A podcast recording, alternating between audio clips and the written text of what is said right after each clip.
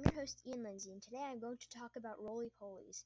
If you aren't interested in roly polies, don't unsubscribe. There will be plenty of future episodes that aren't about roly polies.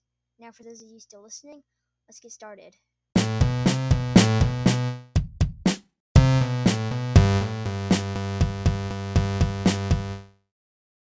Roly polies are cool little animals. It's fun to hold them and let them crawl around in your hand. They also make great pets, especially if your parents won't let you get the dog or cat you really want.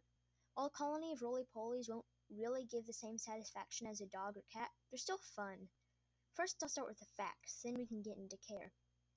One thing that definitely surprised me when I learned this is that roly polies are crustaceans. Crustaceans are animals such as crabs and shrimp. Long ago, roly polies came out of the ocean and onto land. They still breathe with gills today. This is why roly polies die in a dry environment. They must be in a humid environment so that they can breathe in water. Yet, roly polies breathe in water through their gills instead of drinking it. Besides being crustaceans, roly polies are also decomposers. They live in dark, wet places where there's plenty of rotten material. Being decomposers, their diet consists of rotting vegetation such as dead leaves.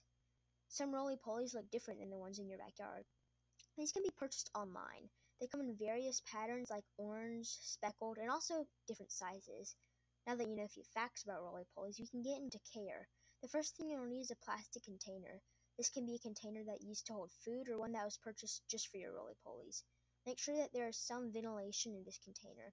A lid isn't absolutely necessary since roly polies can't climb smooth surfaces, although you might want to add a lid if there are other pets or young children in the house that could disturb your roly polies.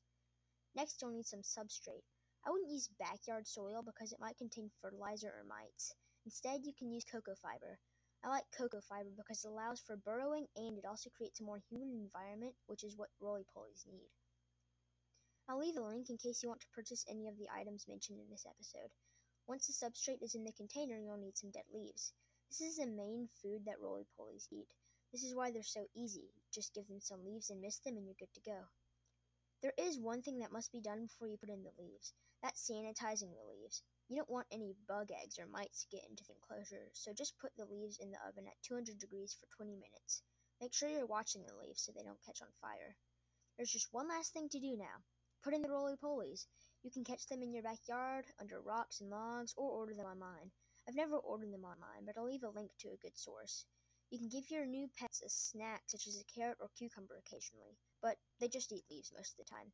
To maintain the humidity, make sure to mist the enclosure as well as water it but don't make the soil so wet that they drown. If you want to learn more about roly polies, I recommend watching Aquarium Pets on YouTube. I'll have new episodes every Friday. Thanks for listening!